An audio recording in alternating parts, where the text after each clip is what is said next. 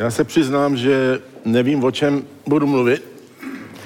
Úplně tohle asi bude spíš o vás, než o mně. Uh, já jsem zvyklý, že mluvím hodně z patra a že budu mluvit o věcích, které uh, vás budou zajímat, poněvadž jsem tady pro vás. I, uh, I když to bude trošku těžký dneska, poněvadž zaprvé jsem po flámu.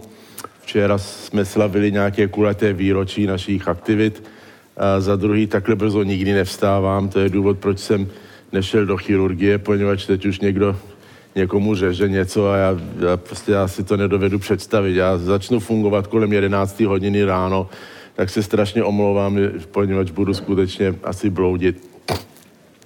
Um, jestli vám nevadí, já vám řeknu jenom pár vět uh, o tom, co dělám, ale to udělám spíš, abyste věděli, uh, co umím a co neumím a na co se mě můžete zeptat.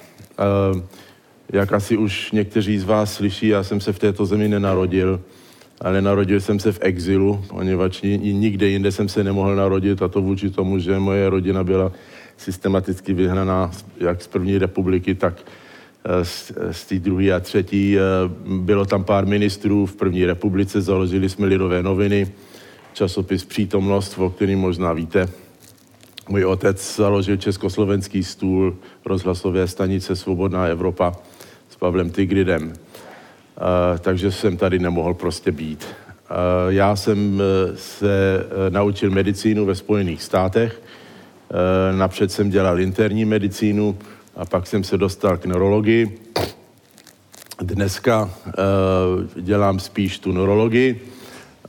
Mám tady polikliniku, kterou jsem založil před 23 lety s Martinem Bojarem na Národní třídě. Obnovili jsme přítomnost Eh, založili jsme pár nadací, eh, postavili jsme pomník Milady Horákovi eh, a v neurologii přednáším jak tady, tak ještě ve Spojených státech. Jsem aktivně zaměstnán ještě na Yaleské univerzitě, kde jsem primář neurologie, kde víceméně vedu oddělení, když tam jsem.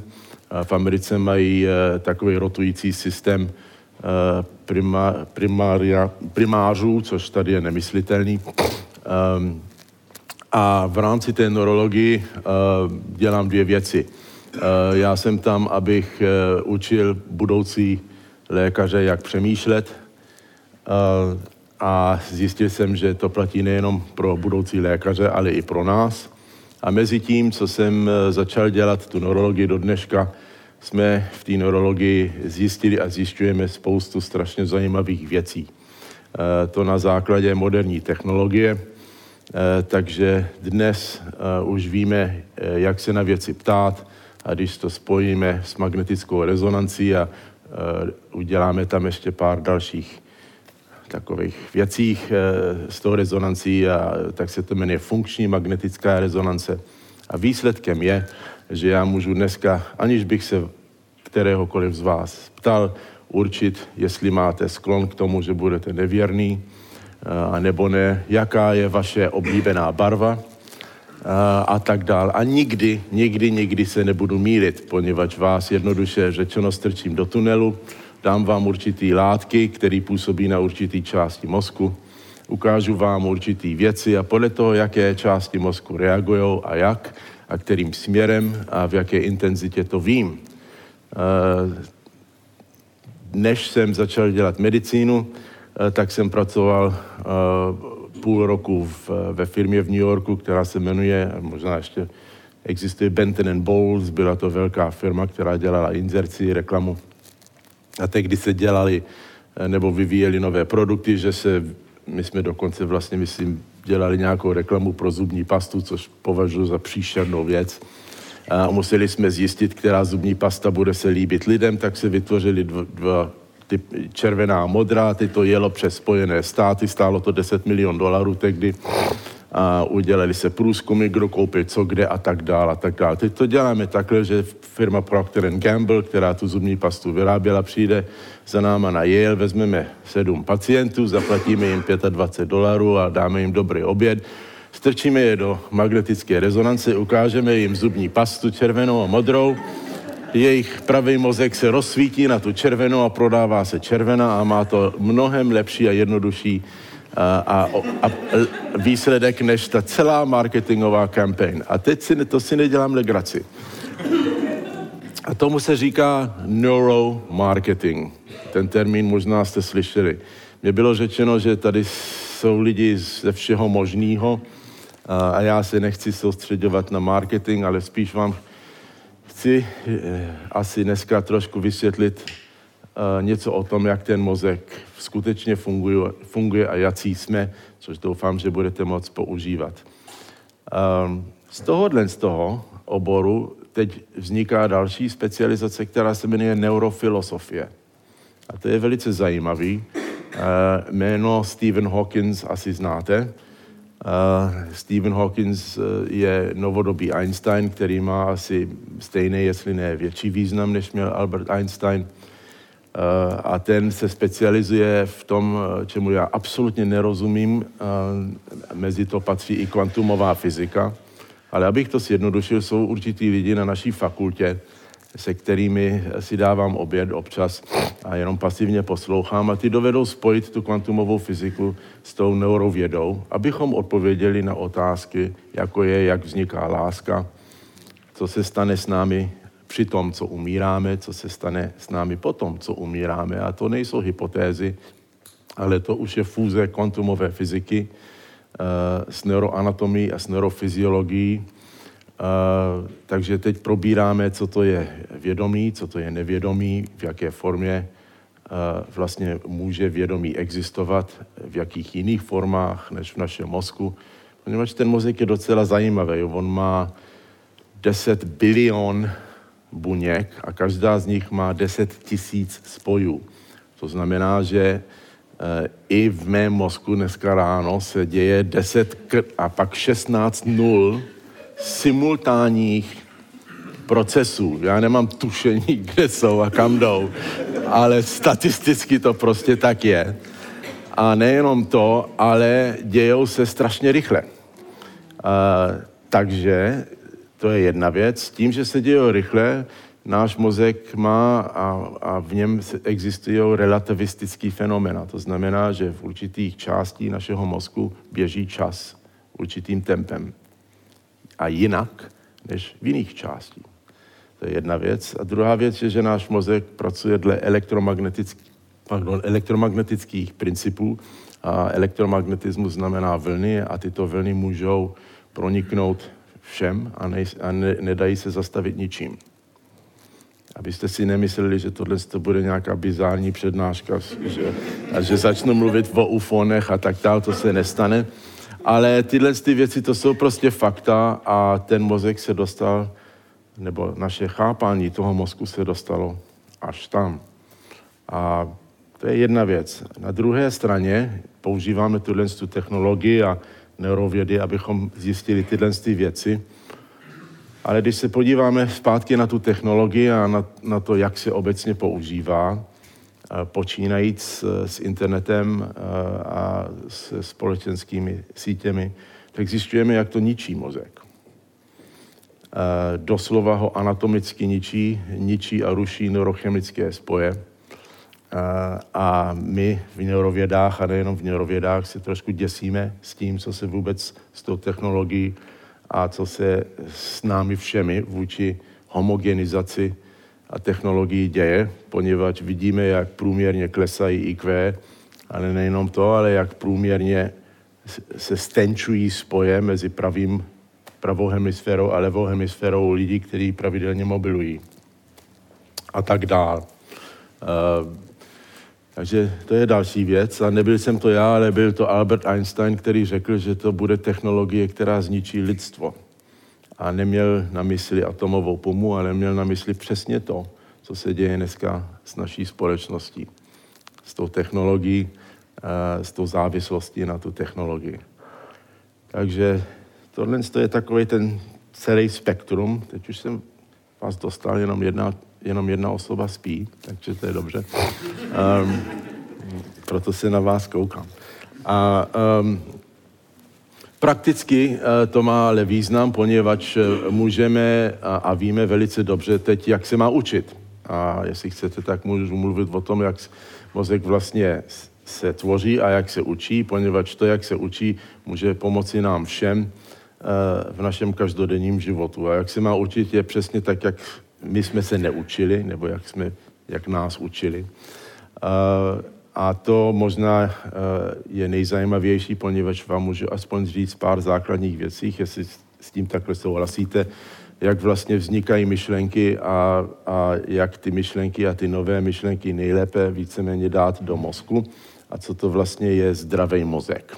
No, takže, eh, a já bych to udělal tak, že bych skončil tak za 15 minut, a nebo jestli někdo má nějakou otázku, nebo nerozumíte něčemu, nebo spíš mě, tak prosím, zvedněte ruku.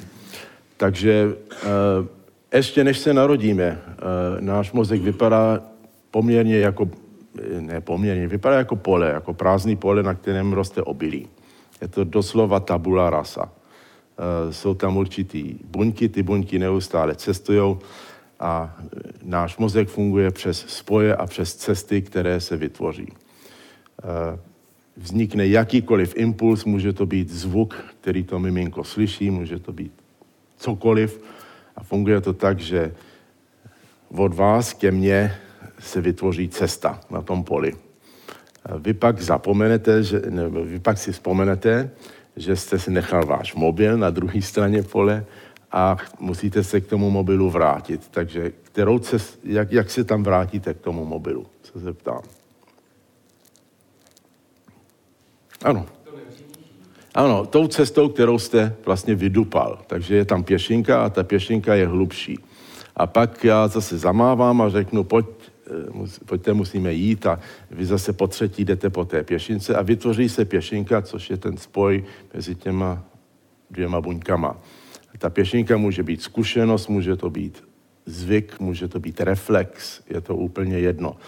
To, co je na té pěšince už sedí, to, co je vedle ní, buď je prázdný a dřív nebo později odpadne, anebo se to zapojí do jiných pěšinek. Postupně se jich vytvoří víc a víc a vypadá to doslova jako pavučina. Když se podíváte na ty buňky, tak jsou spojený těmi spoji a, a vypadá to jako pavučina. Ta pavučina má v sobě vlastně des, plus minus 10 tisíc spojů. Každá myšlenka, kterou máme, existuje v anatomické formě, jako knížka v knihovně a ta knížka má kapitoly a ty kapitoly mají listy. Tak, jak vy si vybavujete obličej vaší matky, eh, já můžu doslova najít těch pár buněk, my tomu říkáme maketa, anglicky je to engram, a můžu ty buňky vypálit a vy nebudete mít tušení, jak vaše matka vypadá. To, to se týče jednotlivých buněk. Všechno je doslova dané do jednotlivé části mozku. To je docela zajímavé, to dneska víme. Proto jsou, vy jste možná viděli e, takový ty operace, kde, kde dělají operaci na mozku a ten pacient je přivědomý, poněvadž mozek necítí necítí bolest a nějaký neurochirurg mu tam šťourá něco do toho a říká, co teď a co teď a co teď a ten pacient má různý, má různý eh, dojmy a pocity, anebo hýbe paličkem, nebo něco takového. Ten mozek skutečně je, je velice anatomicky založený. Tohle to se děje na základě, nebo jak se vlastně tyhle ty spoje, co rozhodne o tom, že vůbec bude nějaký spoj, je to čistě na základě jedné věci. Má někdo tušení? Co je jeden a jediný a hlavní motivační faktor pro náš mozek, aby vůbec tvořil jakékoliv spoje. Odměna. Nic jiného. Mozek nepřemýšlí o ničem jiným, než o odměně. No, ta odměna je, že dostanu něco, budu to pít, nebudu mít žízeň, anebo prostě bude to nějaký dobrý pocit, ale pokud tam není odměna, tak se neurofyziologicky nic neděje. Žádná pěšinka se nedupe. A ta odměna mnohokrát se získá přes to, že se rozpozná rozdíl. Některé odměny jsou jednoduché, jako vím, že nemám strkat prst do zásovky, ale některé odměny nejsou patrné, ale náš mozek přeci jenom je registruje a eviduje na základě rozdílu. Pokud není rozdíl v něčem, tak nemůže být odměna, poněvadž nemám co s čím porovnávat. No, tohle je velice důležité jak pro učení, tak pro marketing, tak pro cokoliv. A když o tom přemýšlíte, ono to vlastně má, dává to smysl. Od rána do večera i když spíme, neustále porovnáváme odměny. Když spíme, spíme mimochodem, čistíme eh, plevel v mozku a vyhazujeme ty věci, které nám ten den nedali odměnu. No, my si pamatujeme věci nej, nejvíc, když je tam jak, nějaká odměna. Ta odměna může být pozitivní, nebo může to být tím, že jsme se vyhnuli nějaké hrozby. Jo? Po té minuty, co jste mě viděli, tak jste mě okamžitě začali měřit na základě odměny, jestli to stojí za to tady zůstat, jestli ty chlebíčky jsou dobrý, a nebo ne. Jestli stránský je špatný a chlebíčky jsou dobrý, tak zůstanu, a nebo naopak. Jo? Ale prostě v podvědomí tohle, tohle prostě funguje. A to jediné, co pro vás to, to rozhodlo, je, jestli, muž, jestli vlastně můžete důvěřovat těm pocitům, který máte a, a, a tomu, co, na co jste přišli a tak, jak jste, si, tak, jak jste rozhodli. No, takže odměny, odměny, odměny. Ty odměny fungují přes látku, která se jmenuje dopamin, eh, o který jste možná slyšeli, to je takový ten hlavní neurochemický rozhodčí. A všechno to vzniklo tak, že to trvalo pár set tisíc let, než tento mechanismus vlastně nastal. Ten mozek vlastně začal jako jenom pár buněk v nějaký žížale a postupně se tvořil tak, jako se tvoří cibule. Byly tam takové ty šlubky na tom kmenu. Ten kmen je ta nejstarší, nejprimitivnější část. A na tom kmenu pak se vytvořily laloky a další části. A, a to poslední, co se vytvořilo asi před 100 tisíc lety, je frontální lalok. My jsme jediný živočich, který má takhle velký čelo. A hned za ním je jeden lalok, který se jmenuje frontální lalok. A ten, na rozdíl od všeho jiného ve světě, nám dává možnost, unikátní možnost, a to je přemýšlet o tom, o čem jsme zrovna přemýšleli. Hm. Je to velice subtilní, ale to je to, co nás dělá člověkem. Nic jiného. A všechny naše jednání, rozhodování a tak dále se dějou na základě dynamiky, neustálé dynamiky, těch 10 tisíc krát 10 tisíc spojů mezi tou starou částí mozku, která upřednostňuje jenom odměnu a slast, a tu novou částí, tím, rozhoč, tím rozhočím, ten frontální lalok. A to vysvětluje, proč se zastavujeme občas, doufám, většina z nás, když nám někdo nabídne něco, co nabízí okamžitou odměnu, ale je v rozporu s naším systémem v uvozovkách hodnot. Jako jestli mám šidit, když hraju golf, třeba. Podle toho, s kým hraju, tak je to jednoduchý, ale obecně řečeno může mě to přinést okamžitou odměnu, ale přeci jenom není to úplně správný. A, a to, že skutečně se nad tím zamyslíme, to zamyšlení, to, to mikrosekundové nebo minutové zamyšlení, je dané tím, že ta fyziologie prostě potřebuje čas, aby se to nějakým způsobem usadilo, vyrovnalo aby vznikla, vzniklo nějaké rozhodování. Což je velice zajímavý, poněvadž mozek rozhoduje na základě vlastně těchto dvou center a ty centra nejsou mezi sebou vůbec spojený. My si možná o sobě myslíme, že jsme morální nebo morálně korektní, ale my vůbec nejsme. My, my máme určitý systém hodnot, který je daný tím, jak jsme vytvořili ty pěšinky a kdo nás k tomu vedl a jakým způsobem. Úzce s tím souvisí rodina, výchova, školství a metodologie učení. A pak teprve musíme dát ty možnosti dohromady a ten frontální lalok začne porovnávat a pak k něčemu dospějeme.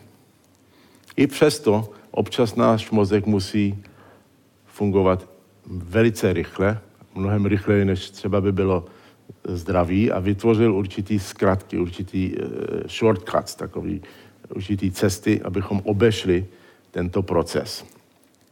Ty můžou fungovat dobře a taky nemusí. Jeden z nich například se jmenuje, uh, anglicky je to priming efekt a to je víceméně tak, jak je situace uh, nastavená, ten první dojem uh, a, a reference efekt tvoří výchozí bod. Já vám nabízím desetiprocentní slevu, uh, vůz je nádherný, místo 4 milion korun ho můžete mít za 3 miliona a půl. Vás nenapadne, abyste mě řekl, dobře, já vám dám 150 tisíc. To je prostě ten referenční bod. Ten je strašně důležitý. Vždycky bereme věci tak, jak jsou, jak jsou nám prezentovány. Prostředí tvoří obrovský rozdíl. Je strašně zajímavý studium, který jsme udělali, kde jsme dali na obrazovku eh, počítače do pozadí Eh, nechali jsme tam to Windows, ty, te, tu louku a, a tu modrou oblohu s tím mrakem. A pak jsme vzali druhou skupinu lidí a dali jsme tam dolar. A za týden ta skupina lidí, která dělala úplně tu stejnou práci, která měla ten dolar, se začali mezi sebou hádat. Vůbec nevěděli proč, ale začali prostě jednat takhle, kdežto ta skupina v té první místnosti, ty byli v pohodě, ty prostě v pozadí měli měli ten Windows. To jsou zkratky, to jsou určitý předsudky. Docela zajímavé je, že když strčíme uh, Evropana, bílého Evropana do, do funkční rezonance a ukážeme mu fotku Černocha, tak všechny centra alarm začnou svítit. My máme evolučně v sobě danou upatrnost při nejlepším vůči černý rase. Když to uděláme s Černochem, nic takového se nestane. To, jsou, to tam prostě je, to není názor, to je fakt. My se narodíme jako rasisti. A ta, moz, my jsme mozek a mozek je velice stereotypní a funguje přesně urč, dle určitých pravidel. Ano. A je tahle věc opravdu daná evolučně? Ano. ne, my, my se můžeme učit věci a nutit náš mozek a vydupat určité jiné pěšinky, ale ty evoluční zkratky, ty tam prostě zůstanou. Jo? Uh, většina z nás, já asi patřím mezi ně, se víc bojíme hadů než lvů. Jo? Víte proč? Poněvadž had může nahoru po stromu a vezme mládě, poněvadž jsme kdysi žili ve stromech. No, to, to se prostě nedá změnit. To je evolučně, evolučně daná věc. Může se to změnit tím, že někdo mě každý den dá hada, já se na něj dřív nebo později zvyknu, ale prostě ten původní půd tam, tam prostě je. A, a s tím se nedá nic dělat, takže to jsou strašně zajímavé neurofilosofické, a to je ta branže, ve které já teď jsem, neurofilosofické prostě podklady, uh, abychom si všechno tohle tohle uvědomili. A má to velký význam pro marketing a má to velký význam pro nás, má to velký význam pro společnost. Dalším příkladem je, jak jsem, já jenom do, tu větu dořeknu, jak jsem mluvil o čtení. Teď, eh, teď jsem dostal eh, pozvánku, abych eh, letěl na Slovensko, kde chtějí digitalizovat celé školství a všechno do počítače a měli jsme tady ministra školství, který chtěl dát dětem tablet myslím, pan minister Chládek to byl, že jo. Čtení z papíru je mnohonásobně lepší pro mozek, než je čtení z obrazovky. A to z různých důvodů, ale za prvé si pamatujeme o třetinu víc, když čteme z papíru, a za druhý, eh, my jsme se evolučně vytvořili tím, že jsme se dřív nebo později naučili číst, a to na základě vizuálních vzorů. My nečteme jednotlivé písmena, ale poznáme stejně jako Číňan, poznáme vizuální vzor. A poznáme ho líp, když ho máme na vizuální ploše, která je zarámovaná. Poněvadž jestli vy si chcete něco zapamatovat, tak to napíšete na papír a jdete někam na nějakou zkusku a musíte si na to vzpomenout. Vy si nevzpomenete, váš mozek si nevzpomenete na to, co jste napsal, ale vzpomene si na ten vizuální vzor v té části té stránky. a z toho vygenerujete tu slovo, to slovo a tu myšlenku. A když lidi a děti čtou, tak čtou tím, že to drží, anebo to drží v pravé ruce a centrum řeči a, a centrum paměti je v levém mozku a všechno, co je napravo, je z levé části.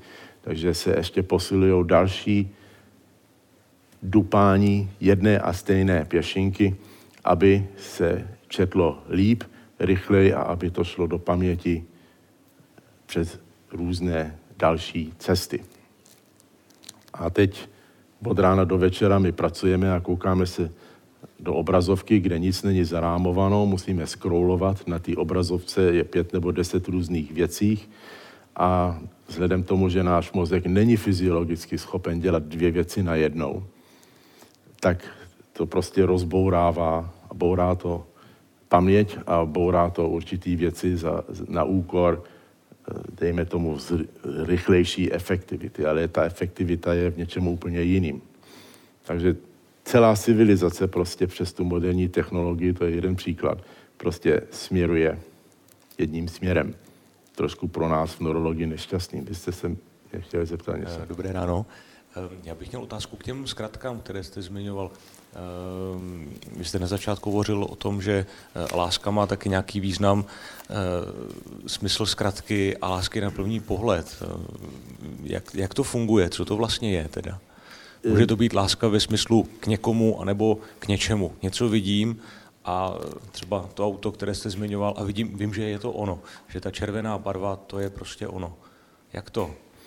To je dobrá otázka. Slyšeli jste ji, jako jak, jak to, že ta červená barva je to ono, nebo že, ta, že ten melon, nebo ta ženská, nebo ten, ten pán, ten pán je to ono. Poněvadž e, váš mozek byl předem programován na to, aby si vytvořil určitý cesty, které můžou být pěšinky, které třeba můžou být jiný, než jsou moje. A jakmile jdeme po pěšince, tak se aktivuje dopamin. Jenom trošku. Je to trošku návykový, ale aktivuje se a vy jste na to zvyklí a co hledáte? Jenom odměny. A teď máte možnost porovnat, což znamená, že pravděpodobně budete rozhodovat a rozhodujete na základě odměny. A jsme programovaní na to, abychom prostě šli dopředu.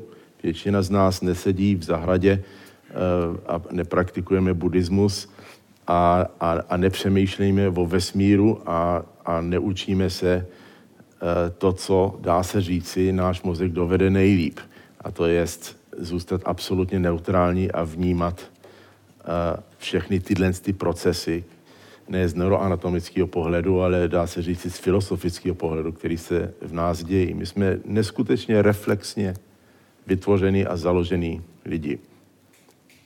A ať se jedná o lásku, anebo ať se jedná o výběr mlíka eh, v obchodě, ten proces pro ten mozek je úplně stejný. Mozku je úplně jedno, o čem rozhoduje. Rozhoduje pokaždé, vždycky úplně stejně. A to, jak je to prezentováno, je pro mozek to nejdůležitější. Proto jsem mluvil o těch různých efektech. Eh, je tady efekt, eh, ještě možná poslední efekt, eh, o kterým se můžu zmínit, je, že stejně tak, jak se zabýváme s tím, že hledáme odměnu, to, co na nás působí možná stejně tak, ale z opačného konce, je, že se vyhýbáme ztráty. Jo? Je velice zajímavý, když někoho urazíme, eh, tak to trvá průměrně pět pokusů z naší strany nebo kontaktů, než ta osoba nám v uvozovkách odpustí. Kdežto, když někomu řeknu, vy jste naprosto fantastický člověk, tak to prostě proletí a, a jdeme dál a dáme si pivo a, a, a nic. Ale když někomu řeknu, že jsi teda vůj jako bejk nebo něco takového, tak ten člověk, ten člověk prostě si se mnou nejenom to pivo nedá poprvé, ale pak ho musím prosit a prosit a, a pozvat ho na něco nebo něco takového a, a ta, ta averze ke ztrátě je obrovská, což taky má určitý význam. Proč radši chceme zůstat tam, kde jsme, proč radši budeme volit toho Zemana, poněvadž je to jeden z nás a nebudeme riskovat. Jo, ono to všechno prostě s tím souvisí. Já to říkám metaforicky, ale toto vysvětluje. Prostě nechceme, nechceme riskovat. Ty odměny pro nás jsou strašně důležitý. Ano.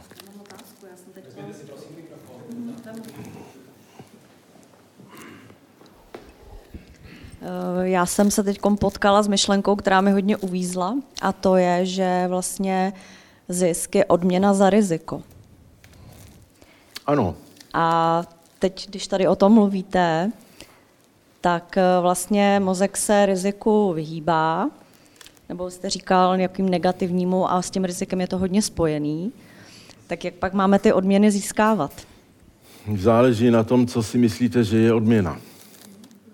On, eh, klasický případ je vlastně eh, ta balance lomeno disbalance mezi tím rizikem a tou odměnou a to je důvodem, proč eh, nehody a sebevraždy eh, jsou na tak vysokém místě u mládeže. Poněvadž eh, do věku 7, 7 let mozek není schopen vůbec chápat vyšší principy, jako je smrt. A od 7 do takových 18 do 25 nemá dostatečně vyspělého rozhodčího, který rozhoduje mezi tím frontálním lalokem a těmi ostatními části. Což vysvětluje, proč ten 18-letý kluk, i když ví, že když skočí na tu motorku, že to může být nebezpečný, to stejně udělá a jede 240 a zabije se. To je prostě, to je ta puberta. A ta puberta má čistě neuroanatomický vlastně e, pod, podklad, poněvadž tam doslova nejsou tak silné ty, ty spoje mezi těmi ref, reflexy a, a těmi centry, který nám dospělejším řeknou, tak počkej, možná, že je to trošku blbost, že, že vše pojedu takhle rychle. Oni prostě dostanou myšlenku a jedou s tou myšlenkou, poněvadž všechny cesty ještě nejsou vydupané. Takže zase je to na základě toho, jak jsme byli vychovaní, jaký jsme měli zkušenosti, jaká byla ta škola, jaké bylo to školství a, a jaký jsme měli rodiče. A, a teď můžu a, aspoň provizorně skončit, co teda je zdravý mozek a, a jak teda má být zdravá výchova, jak máme teda zdravě přemýšlet. Jakékoliv myšlenky počínajíc s výukou a všechno vlastně je výuka. Ta, třeba i tato snídaně bude jakási nová zkušenost.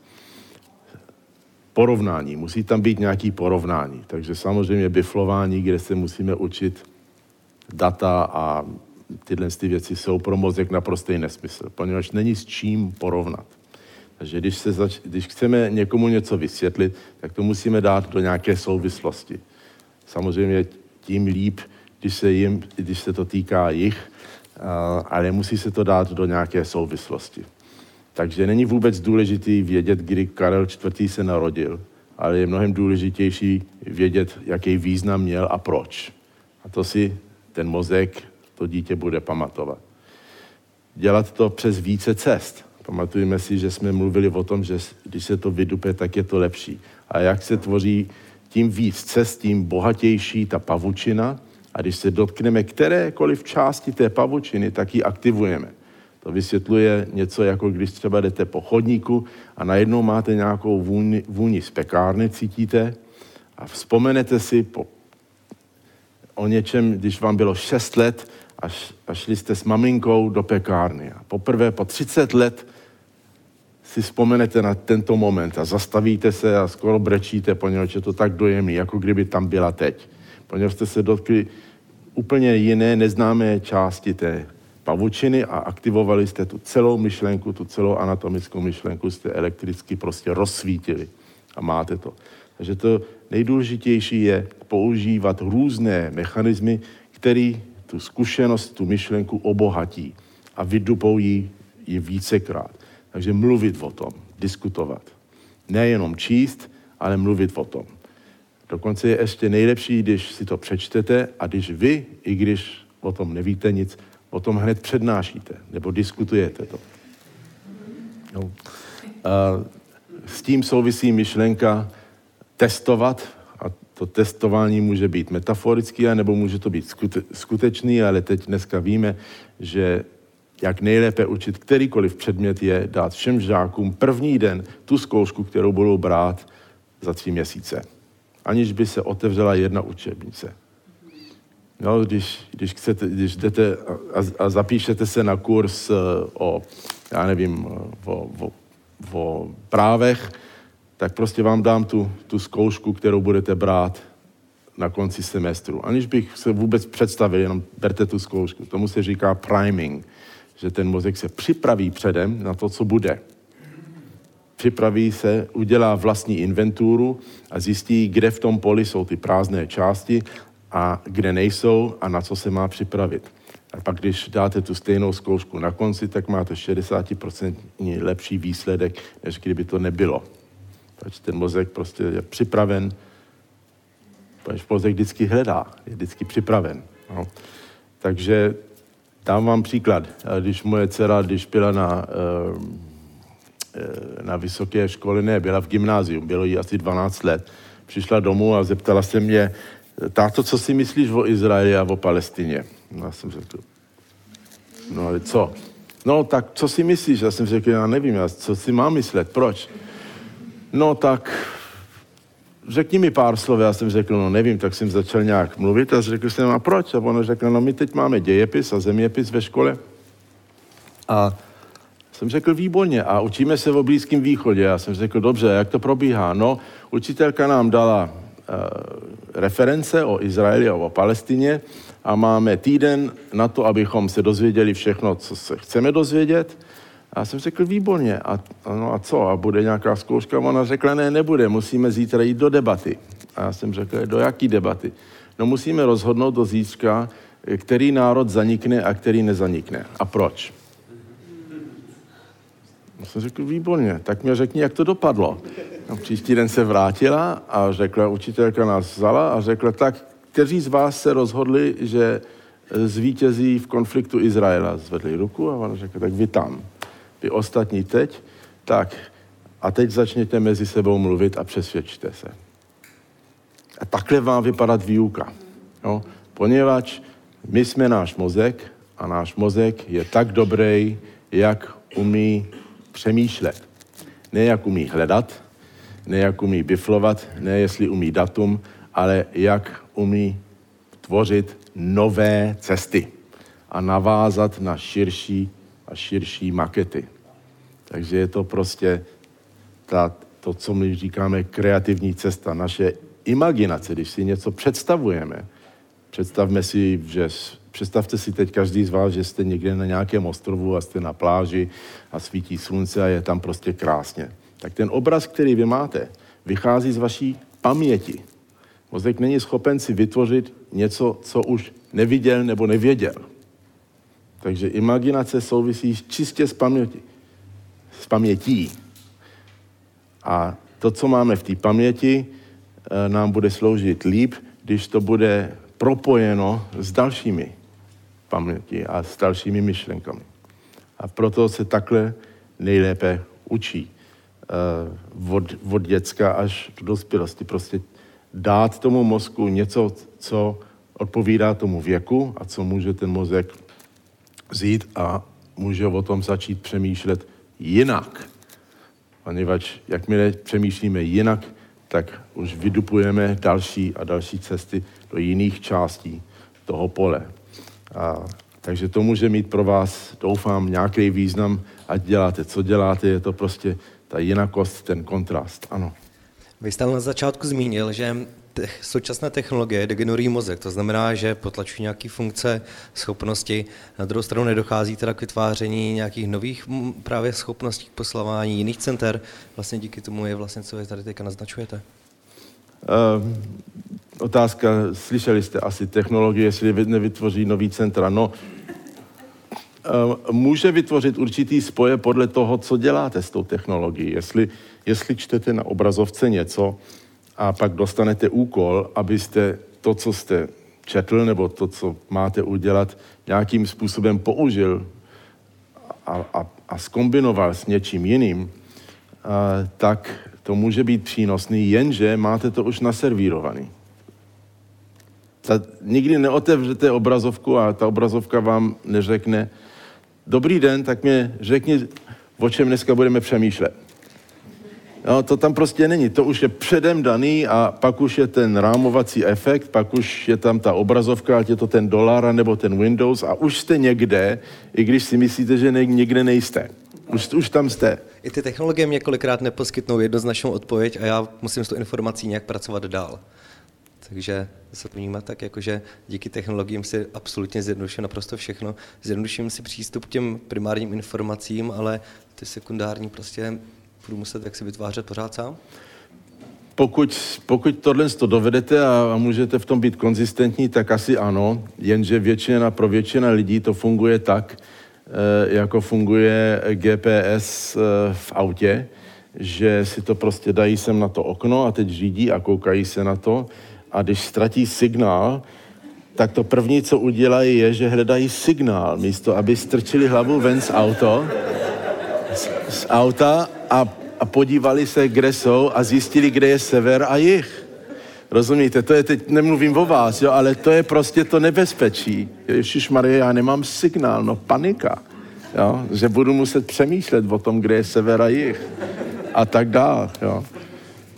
Takže to je to, jo, pokud je to ten řidič a řekne, tak to, je výz, to beru jako výzvu.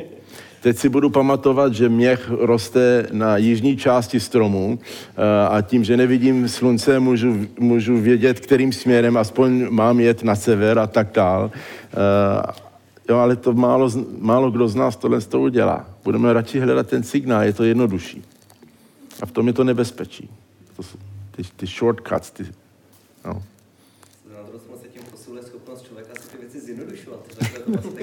Ano, ano, no, ale je to tak, ale pak se zjednoduší celá lidská komunikace a dochází k homogenizaci. To je příklad společenských médií a, a Facebook, což je jako v neurologii naším hlavním nepřítelem, je Facebook.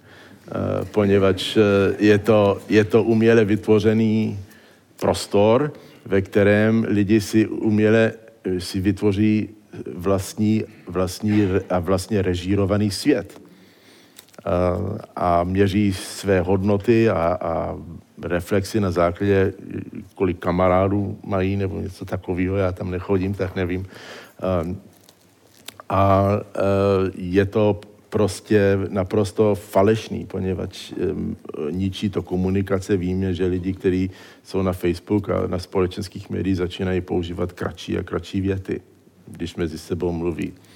A, a už ta přítomnost Facebooka, těch mobilů a těch tablet je taková, že prostě rozbourává to normální časový prostory, který potřebujeme, abychom vůbec se drželi určitých lidských charakteristik, který máme. Neříkám, že je to dobrý nebo špatný, ale je to evoluce lomeno deevoluce.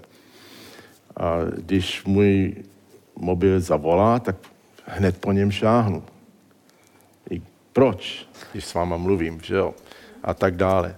A, a zajímavý je, že jsme zjistili, že jenom přítomnost mobilu, když vezmu mobil a dám ho na stůl, úplně mění tempo, tón a podstatu mezilidských jednání. Všeho typu. Když my se vidíme poprvé a probíráme možnou smlouvu, podnikatelskou smlouvu, věty jsou kratší, měříme víc věcí podle času, poněvadž ten mobil tam je vidět než když není vidět. To jsou, a to jsou, to jsou prostě úžasné věci, které se s námi dějou. A teď všichni lidi, kteří vedou ty firmy, se řídí podle jedných a těch stejných pravidel a dochází k obrovské homogenizaci eh, lidstva, hlavně západní civilizace, v tomhle tom smyslu a směru, že je to téměř nemožný nemít internetové stránky, Jo. Takže je to otázka té technologie a to, o čem jste mluvil, že je to pohodlnější a vím, kde to najít a můžu to najít rychleji. A druhá strana té stejné mince je proč. Jestli by to nebylo lepší redistribuovat a, a rozmyslet se nad tím, proč to vlastně děláme. A teď jsme v, v té filosofii. A, a, a teď vidíte vlastně ten neuroanatomický podklad tomu všemu. Proto pro mě, a teď doufám pro některý z vás, ta neurologie je mnohem důležitější a zajímavější, než se možná může zdát. Ano. Vy jste tady zmiňoval, že tím, jak dobře vlastně známe mozek, že eh, tu metodu můžeme aplikovat v marketingu. Tomu rozumím. Jsou i jiný odvětví nebo obory, kde to lze v současné době nebo do budoucna aplikovat? Napadlo mě třeba kriminalistika. Uh, kriminalistika je strašně zajímavá, poněvadž pro nás uh, kdokoliv, kdo spáchal trestný čin, uh, se má léčit a ne, ne dát do, trestat, ne dát do vězení, poněvadž to jenom podporuje současný stav jejich pěšinek. Ale toho člověka nemůžeme hledat, že on bude ve vězení a bude nad sebou přemýšlet. A což se děje občas a prostě a, a, a, uvědomí si, že skutečně tam už nikdy nechce být a je to pro něj tak, nebo pro ní tak dostatečně negativní impuls, že skutečně změní chování. Ale přes 75% všech vězňů mají objektivně hned na první 20 minut vyšetření eh, vady buď menšího typu nebo většího typu, eh, neurologického typu. Ty se zjistí hned na prvním vyšetření. Eh, lidi, kteří spáchali opakovaně trestné činy, nejsou neurologicky zdraví. A, a proto jejich, léč, jejich e, se s nimi má zacházet takže se budou léčit. To je vlastně jedna teorie, že pokud tady ještě budeme za 500 let, že nebudou věznice, ale že, že všechny trestné činy okamžitě půjdou na neurologické oddělení. Jsou jiný obory, teda, kde, kde to ještě eh, lze využít? Ve všem.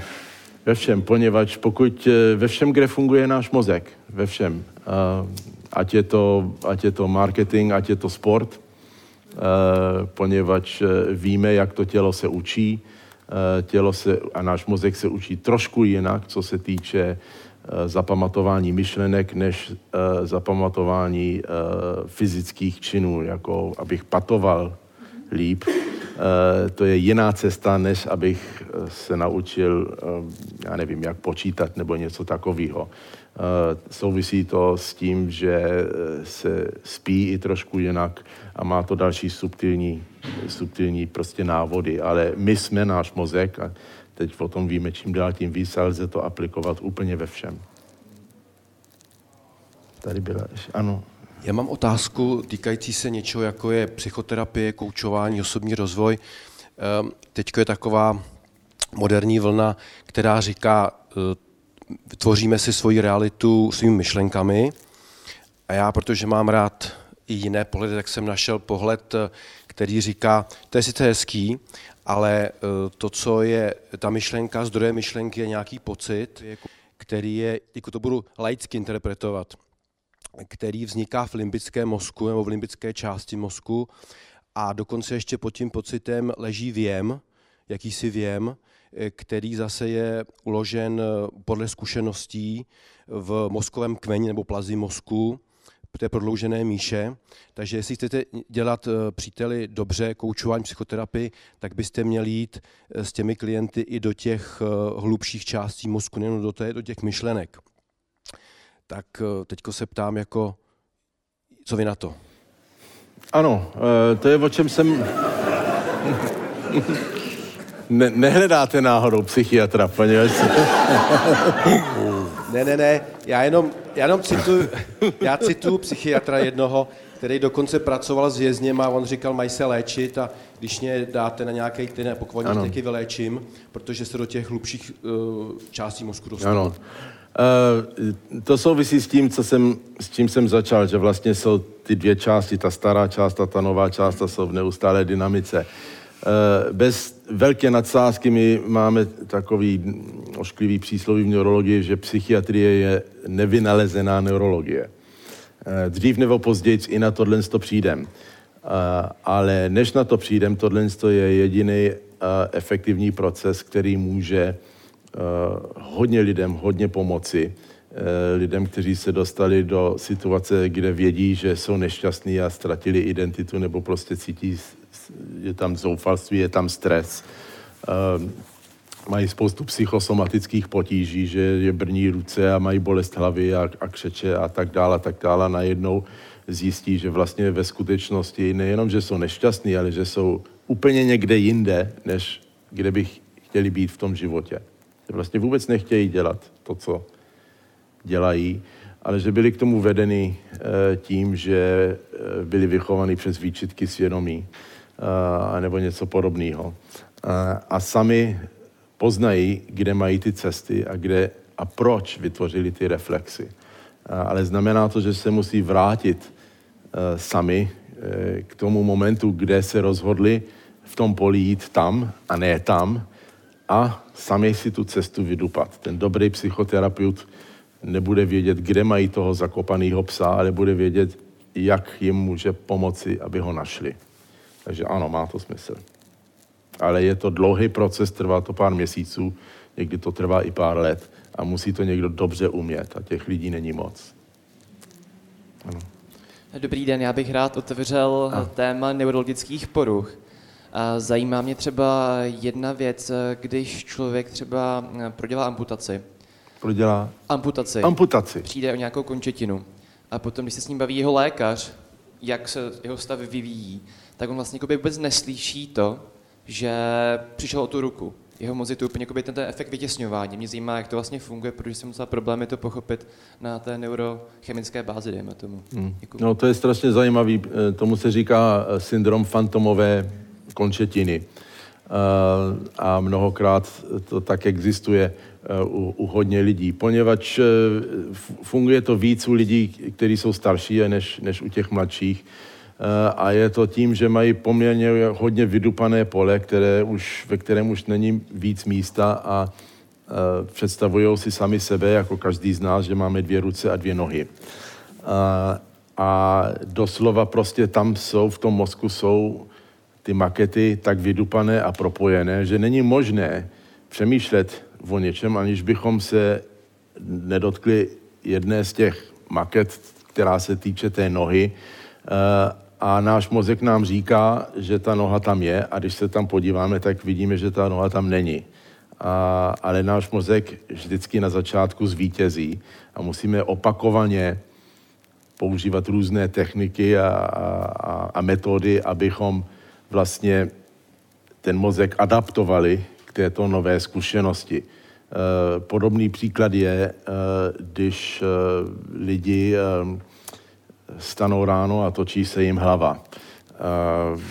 A teď nemluvím kvůli tomu, že, že měli těžký večer předtím, a, ale a, říká se tomu vertigo, je to většinou u starších lidí a, a točí se jim hlava hlavně, když se takhle pohnou a je to na základě poruchu centrum balance ve středním uchu. A, když se nehýbou, tak se nic neděje, ale jakmile se udělají tohle, tak se začne točit hlava. Je to tím, že vlastně jeden center funguje líp než ten druhý a dřív posílali impulzy úplně stejným tempem do mozku a teď jeden to dělá trošku později a vytvoří to iluzi, že svět se vlastně točí a, a nejrychlejší způsob, jak je z toho dostat ven, je to pro ně sice trošku nepříjemný, je pořád neustále s jejich hlavou dělat tohle a, a ten mozek pak vyhas, eh, potlačí ten impuls toho nezdravého ucha a upřednostní ten impuls toho zdravého. Takže to je to úplně stejné jako s tou rukou. Prostě neustále upozorňovat na to, ale člověk musí být citlivý, poněvadž pro tu, pro tu osobu je to traumatický.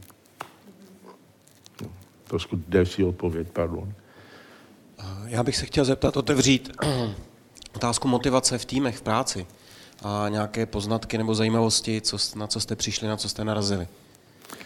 Jo, to mě vždycky fascinuje, tyhle ty team buildingový uh, ex, exkurze do Krkonoš, kde se děje jedna ostuda za druhou. Uh, a, a, pak, a pak je o čem mluvit. Uh, ale uh, ono to může fungovat, ale zase musí to být velice, uh, velice opatrně choreografovaný, poněvadž ty os, ostudy můžou spojovat a nebo můžou rozdělovat, jo, podle toho, Eh, podle toho, co se dělo a s kým. Eh, ono to má určitý význam, eh, když se to děje cíleně a v jiném prostředí, poněvadž jeden člověk, mozek se učí taky dobře, anebo líp, když se učí, anebo probírá se jedna a stejná věc v, jiné, v jiném prostředí. Takže to je jako takový ten metafor pro ten team building, jestli je vás šest a, a chcete nalézt nějakou cestu nebo nový produkt a bavíte se v této místnosti a pracujete vedle sebe, tak se posuňte o místnost dál. Jiné zdi a posaďte se do jiného pořadí. A nebo když nemáte tu možnost, tak si dejte stoly do jiné části té místnosti. I tohle bude působit eh, ne, na, na vaše ne, vědomí a nevědomí, že začnete přemýšlet trošku jinak a budete vnímat věci trošku jinak. A takže to je vlastně ten základ toho receptu pro ten team building. Vlastně navázat na to, co děláte, ale dělat to jinou cestou, jinou metodou a v jiném prostředí. To je vlastně ta logika uh, za, za tím team building. Jo? Někdy je to vedeno trošku do nějakých absurdních koncích, ale stačí, stačí jenom skutečně takové subtilní věci, nebo mít takovou pracovní schůzku vždycky v jiný restauraci jednou za měsíc nebo něco. Protože ty změny jsou pro ten mozek důležitý, protože každý z nás přemýšlí o jedné a té stejné věci jenom trošku jinak, pokud jsme v jiném prostředí. No, jestli jsem vám trošku pomohl. Vy máte něco specifičtějšího, co, co Hmm, já jsem myslel něco jiného. Já jsem myslel, že hmm, já jsem byl vychovaný v eh, managementu přes cukrabič, eh, variabilní složky mzdy, eh, motivace, stimulace, klasický management vynalezený přes, před 120 lety. A mě zajímaly zkušenosti teďka vaše, díky tomu, že dokážete vidět do mozku, co jsou doopravdy ty věci, co lidi motivují, co nás nutí dělat některé věci, aniž by nám to někdo musel dávat nějaký cíle, motivovat nás na nějaké odměny a podobně. No to je čistě asi, já to vnímám jako spíš filosofickou otázku, takže tady nemůžu říct, že mám pravdu a nebo, nebo, nebo ne, že je tam věra nebo ne. Ale má to být jenom jedna věc, eh, štěstí, jestli jste šťastný v tom, co děláte a to, to samozřejmě hned víte. Jestli jste šťastný, tak dělejte cokoliv dál. Jo. Druhou otázkou je možná, proč se tohle to dělá, jestli to má význam pro společnost, podle toho, jaký máte ideály a jaký máte zájmy, ale, uh, ale máme ten život v této formě, aspoň jeden, a souvisí to jenom se štěstím. To je to nejdůležitější, s tou odměnou. Ano. Já bych otevřel eh, téma umělé inteligence, protože eh, vy jste popsal poměrně hezky, ale zároveň jakoby hodně jednoduše ten princip, jak ten mozek funguje.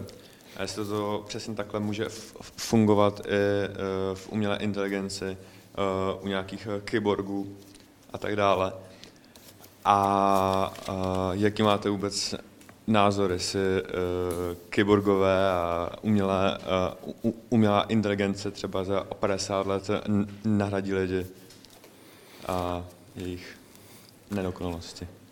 Díky. Ano, uh, na to, to je eh, samozřejmě velice zajímavá věc. Eh, tady je rozdíl mezi inteligencí a schopností. A jedná se o, o tom, v čem chceme být schopní a jak my asi osobně jakou nálepku dáváme tomu termínu inteligence. Ale žádný robot anebo mašina nikdy nedokáže odpovědět na otázku, jako třeba existoval Bůh dřív, než existoval náš frontální lalok. No, to je prostě, poněvadž náš mozek, když něco neví, tak si to musí vysvětlit a musí to vymyslet. Jo, takže se vytvoří mysterium, aby se vysvětlil mysterium. A v tom věřím pevně, že zůstaneme unikátní, že prostě ať, ať ten počítač dokáže porazit toho š, eh, veltmistra v tom šachu, tohle to prostě ne, takovéto věci není možné řešit, protože je tam příliš moc těch nul e, za tou desítkou v těch spojení, že dokážeme vůbec přemýšlet a, a vymýšlet takovéto dilema. Trošku jednoduchá otázka, na, eh, odpověď na, na složitou otázku, ale asi jinak to nedovedu. Tady tak já zkusím trošku jednodušší otázku. Eh, vy jste říkal, že jazyk se zjednodušuje, nebo ta komunikace se zjednodušuje. Eh, je to špatně? A související otázka, jakýma vliv jazyk na inteligenci, třeba rodný jazyk? Jo, komunikace se zjednodušuje, je to pravda. Um, můj pradědeček založil lidové noviny a šílil by z toho, co se děje třeba s češtinou, kde je teď příloha business. Já z toho úplně šílím. Já jsem dokonce dal dohromady jednu větu v češtině, která nemá jedno české slovo. Uh, jo, uh, dneska jsme outsourcovali a šli jsme uh, do biznisové Eh, tohle a, a prostě vy to víte, jo, prostě všecko se a bohužel, se, bohužel je to všecko do, do té angličtiny, ať je to čeština nebo němčina nebo něco takového, takže je možný, že řeči budou pak dřív nebo později dialekt, poněvadž zase je tam ta komunikace. A, a my všichni a vy všichni komunikujete mezi sebou a používáte stejný termíny a nikomu to nevadí. Když to někomu vadí, tak je to jiný a když je to jiný, tak je to nebezpečný, poněvadž se bojíme ztráty se přijdeme o toho klienta, když řekneme prostě příloha podnikání, no co to je? To je, to je starý, to už není in. A už používáme slovo in. A, a e, ano, nej, nejspolehlivější ukazatel míry inteligence, pokud máte 30 sekund někoho hodnotit, je jejich slovník. Je velice jednoduchý. Eh, jaké slova používají, jak, jak bohatý mají slovník, ani ne tak moc, jak formulují nápady, ale prostě ten slovník. Jo, to, to už se s tím souvisí. Ano. Dobré ráno. Prosím vás, já se chci zeptat eh, na dva stavy mozku, a to za prvé, jak mozek vlastně jakoby funguje a co s tím polem a s těma pěšinkama dělá při hluboké meditaci a potom při vlastně nějakým, při nějaké kreativě, při nějakém jako vytváření uměleckého díla, takový novýho, přitom tam není žádná zkušenost, že jo? Tak vlastně jako, co ten mozeček dělá? Ano, co dělá mozek při meditaci? Uh, meditace je velice užitečná, pokud to můžete dělat. Máte na to čas, stačí pět minut denně. Uh, a teď mluvím o meditaci, kde vlastně neděláte nic a nepřemýšlíte o ničem. Uh, poněvadž mozek jednoduše řečeno potřebuje volný čas, aby čistil plevel. Ten mozek nabere tolik zkušeností, nápadů a vydupe tolik tras každý den, který jsou nový, ale e, potřebuje je integrovat, potřebuje se e, vědomě a podvědomě hlavně rozhodnout, které trasy stojí za to, aby se k ním vrátil a, a které trasy ne. A, takže ta meditace má vlastně stejnou roli jako spánek. Dobře se vyspat je strašně důležitá věc, to asi všichni víte, že myslíme jinak, když se vyspíme dobře a, a, a jinak, když se vyspíme když, když se vyspíme špatně. Eh, proto taky máme sny, eh, poněvadž ty, ty sny vlastně, to, to je aktivní proces eh, našeho mozku rozhodování a probírání určitých zkušeností, ať je to ze dneška nebo ať je to před pěti lety, poněvadž když spíme, tak náš frontální lalok, ten rozhodčí, je odpojen. Ten na není. A hráči dělají, co chtějí a proto máme ty sny, jaké máme. Prostě hráči si, si řeknou, tak teď si vyzkoušíme tohle, když ten rozhodčí tam není a prostě letí to a jede to. A na základě toho, který z těch hráčů tam zůstane, se vytvoří naše paměť a vytvoří se některé stopy a zmizí zase některý jiný. Ano. Já mám dotaz trošku z jiného. A chtěl bych se ptat na fungování dětského mozku Eh, v otázce fyzických trestů, jestli vlastně je to eh, a priori vždycky trauma, byť třeba jenom jeden, jedna událost, která je tam někde uložená, ta paměťová stopa a může teda někdy v budoucnu způsobit nějaký trauma, nebo jestli eh, existuje nějaká míra nebo váš pohled na věc tady v tom? No, samozřejmě není to optimální způsob, jak učit dětský mozek a dětský mozek se učí úplně jinak, než se učí náš, poněvadž my už máme toho rozhodčího a už docela dobře, uh, už ho docela dobře známe a on už docela dobře zná nás, jenže to dítě to, to nezná. Uh, takže to dítě má s prominutím primitivnější mozek, ale o tolik je citlivější. Takže uh, jedna věc uh, je trošku ta přehnaná americká metoda, kde se pořád každý chválí neustále a nesmí se vůbec trestat. A druhá eh, je třeba ta přehnaná metoda, ta, ta starší, kde se, kde se fackovalo a trestalo se a, a dítě se muselo posadit do koutu. Ani jedna, ani druhá eh, není šťastná. Eh, je, moje zkušenost a, a věda je, nám říká, že děti jsou mnohonásobně chytřejší, než si myslíme. Vnímají absolutně všechno a jsou mnohem víc ovlivnitelní. Dají se ovlivnit mnohem jednodušeji, než si myslíme. Já jsem to zjistil se svýma dětma, když jsem jim prostě prezentoval něco a, věřil jsem tomu, tak oni to okamžitě oni tomu okamžitě taky věřili, takže tam nebyl důvod, proč to z nich vymlátit a nebo do nich to prostě strčit, ale dát to prostě do nějakého prostředí, kde oni to brali jako samozřejmost a dát jim možnost si to vyzkoušet a porovnat s něčím. Ale to samozřejmě je, bere to čas a bere to odvahu a bere to trpělivost a proto to není to úplně lehký to takhle dělat pořád. Já jsem tady ukořistil eh, mikrofon. Dobrý den. Já bych se chtěl zeptat, eh, je to ohromující to, to poznání a to, že vidíte do mozku a víte, jak to funguje. A mě by zajímalo, co jsou ty velké otázky neurologického výzkumu na příští deset let, co jsou, co jsou věci, které nevíte a na které hledáte odpovědi.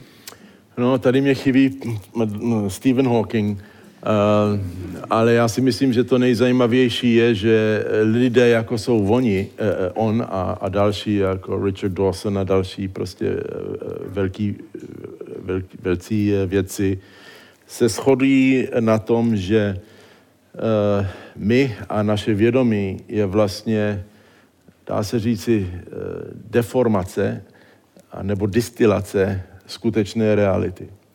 Že ten svět počínajíc s námi a s naším mozkem vlastně existuje v jedné formě, která vlastně neodpovídá uh, realitě, která je kvantumová. Uh, víme, že všechno má atomy a že každý atom ve vesmíru má další určitý části, menší a menší, některé, které existují jenom na, na milisekundy, uh, ale že hmota jako taková Eh, jakmile se měří anebo vidí, tak začne existovat v jedné formě a přestane existovat v druhé formě. Tomu se říká Heisenberg Uncertainty Principle. A platí to pro atomy a pro, eh, a pro ty menší částice. Že jakmile snažíme se změřit něco, tak tomu dáváme určitou polohu a určitý tvar. Ale ono to ve skutečnosti existuje ve formě, která se napodobává vlně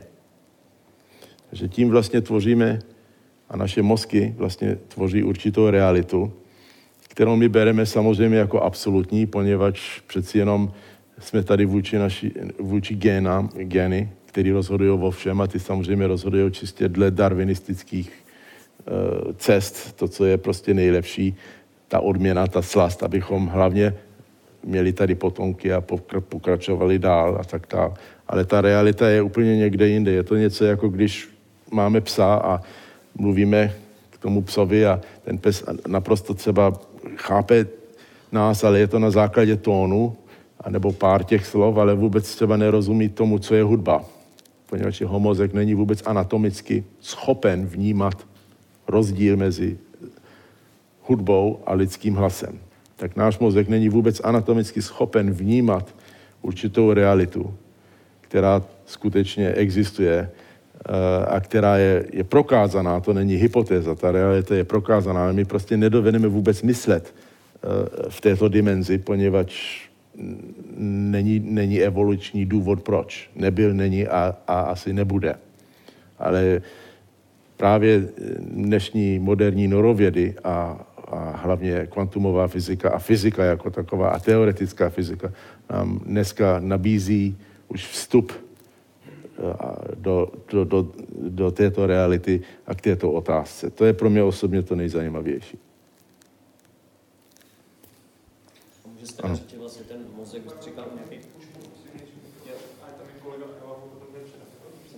Mě v úvodu zaujala informace, vaše informace, že v různých částech mozku, eh, nebo různé části mozku, eh, že tam běží čas různě, různě rychle jak tomu mám rozumět, případně jak to mám chápat eh, ve vztahu k našemu mm, prožívanému času. No, náš prožívaný čas je ten čas, eh, ve kterém fungujeme a ve kterém funguje náš mozek většinou, ale když se stanou určité eh, velké trauma mozku. Eh, vy možná jste četli o, eh, o lidech, kteří byli klinicky mrtví, dejme tomu, a, a řekli, že se viděli, anebo že a nemuseli být mrtví, že najednou se jim promítlo celý život. Že najednou pro, probrali všechny paměti a myšlenky a, a trvalo to jenom pár sekund, ale na všechno si pamatovali, všechno viděli. A to je, ta, ta naše hypotéza je, že za prvé dojde k obrovskému traumatu a nemusí to být fyzický, ale může to být i psychický, jakože jedu, jedu a, a řídím vůz a, a vím, že vrazím do stromu a že asi budu zabitej. A, takže to vygeneruje okamžité masivní neurochemické a hormonální reakce a reflexy, které vedou k tomu, že určitý části mozku se odpojí, že určitý trasy, které jsou jakoby ve stabilním stavu, přestanou momentálně mezi sebou komunikovat. A náš knihovník, což je nejhlubší část mozku, která se jmenuje hypokampus, vlastně je aktivován a prolistujeme každou knížku v knihovně eh, v jedné rychlosti, která se přibližuje tou nejrychlejší rychlostí, kterou náš mozek dovede. A dle relativity víme, že tím rychleji cestujeme, tím se čas pomalí. Takže náš mozek, jedna část našeho mozku má v uvozovkách dostatek času promítnout, promítnout si film našeho celého života. Zatímco ta druhá část je odpojená momentálně. Pak se pak do toho stromu nevrazím, zjistím, že jsem v pořádku, všechno se najednou spojí, tohle to se zavře a mám takovou tu jakoby skoro metafyzickou zkušenost. Jo. To vysvětluje deja vu, jamais vu a tyhle ty věci. Ten mozek prostě skutečně běží momentálně eh, ve dvou rychlostí. Ano. Já navážu na tu, na tu předchozí dobrou otázku. Ale to stejně nejde, ne?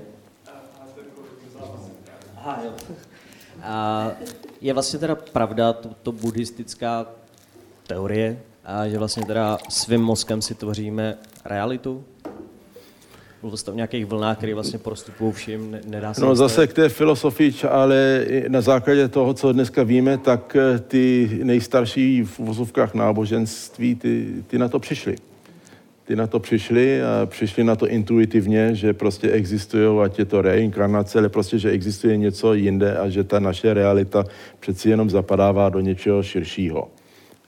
Západní civilizace Eh, se vytvořila na základě jiných náboženství a jiných myšlenek, eh, ale z pohledu neurologa eh, ten buddhismus a ty, ty, ty filosofie spíš než ty náboženství jsou mnohem bližší k té skutečné realitě. Ano. Dobré dopoledne. Já bych ještě se rád vrátil k té umělé inteligenci, o které jste tady mluvili. Vy jste mluvil o tom, že fungování mozku je zcela anatomické povahy, že víceméně stojí na nějakých fyzických prvcích, které v tom mozku vznikají. A to mě vede k myšlence, že jak dlouho může trvat uh, technologii obecně nebo lidem ho napodobit, napodobit tu konstrukci toho mozku tak, jak v tuhle chvíli je. A v kontextu toho my ty hypotézy, které teďka se objevují, že do nějakých 20-30 let bude možný přenést jako ten lidský mozek do nějakého stroje, potažmo i tu identitu jako takovou umístit jako do sítě, tak mi nepřijde úplně fantaxní. fantaxní. Jak, jak, se, jak se na to díváte? Teď já jsem tomu všemu neslyšel, po, Aha. neslyšel jsem všechno, poněvadž... Já budu trochu blíž, jo. jenom ještě v krátkosti teda. Uh, vy jste mluvil o tom, že mozek a jeho fungování je čistě anatomické povahy, hmm. že, že stojí na nějakých jako fyzických předpokladech. V kontextu toho tedy to, jak se vyvíjí technologie a tak dál, jak dlouho může trvat, jak blízko nebo daleko je realita, kdy bude možné vlastně ho replikovat nějakými jakoby syntetickými metodami? No, to je spíš technická otázka, na kterou já nemůžu úplně odpovědět, ale už jsem naznačil, že já si myslím, že, že, to, že se to nikdy nedocílí až, až tak úplně, poněvadž eh, za prvé je to matematicky skoro nemožný. Uh, za druhý to souvisí s tou otázkou, která tady padla, co vlastně je inteligence. Uh, ale tady to klíčové je ta schopnost tvořit z otázek další otázky. což jako ten počítač nebo ta technologie dovede pro forma, ale otázkou je, jaké otázky to budou. Jako, bohužel asi dneska už nic nelze vyloučit a je možný, že za pár set let to tady bude. Já, já, já na to nedokážu odpovědět tak, abych asi vás uspokojil, já se omlouvám, ale, uh, ale je to to a klonování a, a tyhle ty další věci, to jsou prostě otázky naší, naší budoucnosti a se vracíme k té otázce, kterou já považuji za klíčovou vůbec technologie a roli, role technologie. Ano. Eh, dobrý den, já jsem se chtěl zeptat, eh, protože hodně slyším, nebo slyšel jsem dřív, eh, že vlastně člověk využívá jenom malý procento té kapacity mozku a že tam je obrovský potenciál, který je nějakým způsobem nevyužitý a samozřejmě potom jsou různý přístupy nebo různý jako, jako marketingový nebo nějaký koučovací nebo různý způsoby, který se snaží jakoby to prodat, že ten člověk si potom může zpřístupnit tu nevyužitel kapacitu. Ale zase na druhou stranu, eh, vlastně, když, je to, když se to bere z té evoluce, tak eh, mi nedává dost dobře jako smysl, proč ta evoluce by ten, ten mozek jako vy, eh, vyrobila takhle jakoby sofistikovaný a s tou obrovskou nevyužitelnou kapacitu. Proč to jakoby není... Jo, takže jakoby nemám, ne, moc mi to nedává smysl a chtěl bych vidět hmm. váš názor na to. No, něk, někteří z nás máme větší nevyužitou kapacitu než, než, než jiný. Ale um, Ono to má výhodu, nějaká rezerva, nějaká takzvaná plasticita tam musí být. Uh, za druhý, my víme, která část se užívá a která ne, ale dřív nebo později se užívá prakticky každá část. A to víme uh, tím, že bohužel při stárnutí nebo od, od dne, co se narodíme, uh, přicházíme o 10 tisíc buněk denně v tom mozku. A podle toho, jak s ním zacházíme během toho života, tak ta demence může někoho z nás potkat a tam vidíme přesně, že ten mozek skutečně i, i na té obrazovce vypadá jako švýcarský sír, že tam jsou prostě ty díry a vidíme, eh, že ten člověk skutečně se stane hodně primitivní, co se týče určitých, určitých reflexů a, a způsobů přemýšlení. Eh, a, a navíc eh, samozřejmě celý mozek funguje pořád. Je to jenom otázka, jak moc. No, a teď jsme u toho vědomí a podvědomí, ale prakticky každá část mozku funguje pořád, ale akorát při různých aktivit se aktivují různé části. Takže my děláme a náš mozek dělá mnohem víc, než si myslíme. No, on prostě nikdy v uvozovkách nespí, ten mozek pořád běží. Takže není zbytečný. Tady Já tady, dobrý den, pane doktore. Já bych se ještě ráda vrátila k myšlence té reality a toho takového kolektivního vědomí. Eh, vybavil se mi jeden citát, že kdo hledá, najde, tak pravil ten, který nikdy neexistoval, ale protože ji mnozí hledali, tak existuje. A navazuje na toltécké vlastně učení, které říká, že přesně naše realita je jenom námi vykonstruovaná a existuje úplně naprosto odlišná. Vrací nás to o sto let zpátky, kdy ti lidé neměli žádné technologie. Jaký vliv na to může mít užívání drog? U těch užívání drogu? drog Tohle je téma, které tady dneska ještě nezaznělo a myslím si, že pro neurochirurgii, neurologii pardon, je poměrně klíčové. A jestli třeba právě ti toltečtí, indiáni, buddhisté a tak dále, hmm. různými těmi vnějšími vlivy, hmm. nemohli právě změnit ty cestičky, ty vydupané zkratky, které my známe hmm. a dostat se vlastně oklikou k něčemu, co je vlastně pravda, i když my si myslíme, že jsou blázni. Ano. S váma by byl ten team building velmi zajímavý.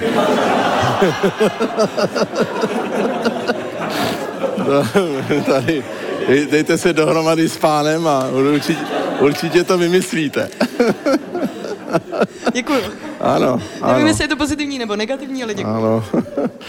Máte absolutní pravdu a to je právě tím, že se, že, že se změní eh, posloupnost, zavedená posloupnost řešení a myšlení v našem mozku, když používáme drogy, ať je to alkohol nebo LSD nebo něco takového, Eh, takže jsme jakoby na půl ve snu, ale prostě tvoříme nebo dovolujeme, eh, aby makety, které se dřív nedotýkaly, se dotýkají jedna druhé, eh, poněvadž jsou tam úžasné zkratky a prostě je to jako když, když dáte dva živé dráty dohromady a doslova to tak vypadá, že je to prostě absolutní chaos a proto ty nejstarší civilizace používaly drogy čistě v uvozovkách náboženským nebo z filosofických důvodů.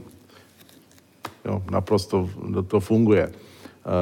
A asi nejsem sám v tom, že můžu prozradit, že některé eh, moje myš, nové myšlenky nebo kreativní myšlenky vždycky vznikly eh, po tom, co jsem si dal druhou skleničku eh, rumu nebo portského vína. Prostě hlavně debatujeme úplně jinak. To jsou dokonce ty nejlepší debaty, jsou vždycky kolem toho malého stolu, kde je ta jedna svíčka a ve prostřed prostě je, je, je nějaký dobrý rum nebo něco, něco podobného. A to má, to má svůj důvod.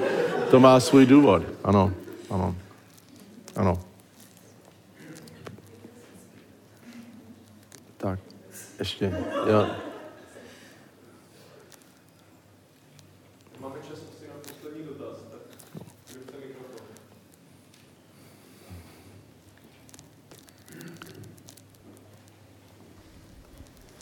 Já bych se ještě vrátil k tomu, uh, jste říkal knihovníkovi, který nám promítne uh, v tom určitém bodě, když se staneme do té situace životní, ten náš život strašně rychle, uh, ty vzpomínky. Jestli se, třeba, při tom povídání mě tady napadlo, jestli se tohle nedá nějak využít k získávání m, nějakých informací, zvědomění si něčeho, co člověk zažil, jestli se o tom neuvažuje. Dříve nebo později k tomu asi dojde.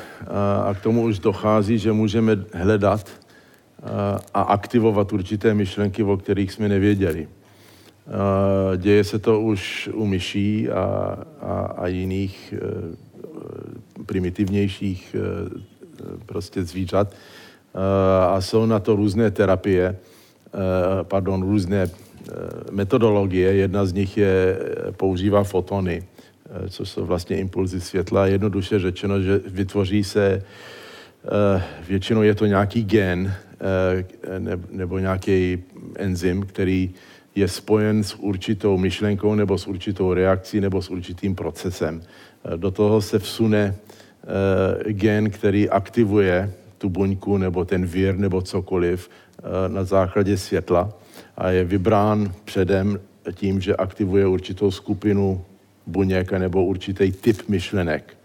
To se dá do toho mozku, usadí se to všude a pak se jednoduše rozsvítí lampa nad tou hlavou a to, co hledáme, se nám doslova rozsvítí. A víme, kde to je a můžeme pozorovat, jak ta myš se chová na základě toho, co jsme ji naučili a co chceme od ní vědět. A samozřejmě ta myš to, to předem neví. Takže čistě teoreticky, ale asi jeden den prakticky eh, se můžou takhle vymazat určitý myšlenky. Mluví se o tom jako terapie pro posttraumatický syndrom u vojáků, který se vrátí, že prostě najdeme ten enzymatický eh, kodex těch traumatických myšlenek, nasadíme tam eh, genetický genetickou cestou vír, aktivujeme ho jednoduch, jednoduše baterkou a vymažeme jim prostě traumatické uh, myšlenky a tak dále. Takže jako začíná to být docela zajímavý a zároveň docela hrozivý. Ano. Pane doktore, já si vezmu slovo naposled. Existuje nějaký tip, který byste nám mohl dát na zlepšení uh, fungování mozku v této době?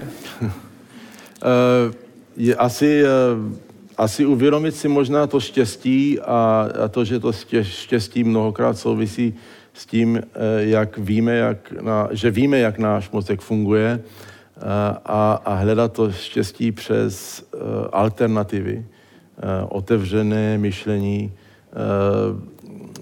Může to znít jako tolerance, ale spíše to i kreativnější proces, než, než je ta tolerance. Takže prostě alternativy a, a hledat. A, takže já vám moc krát děkuji, já jsem se trošku teď probudil už konečně. a, a můžu začít léčit. Eh, a přeji vám taky hodně eh, štěstí a jste velice milí a doufám, že, že pro vás to bylo aspoň trošku, trošku přínosný. Děkuji za pozvání.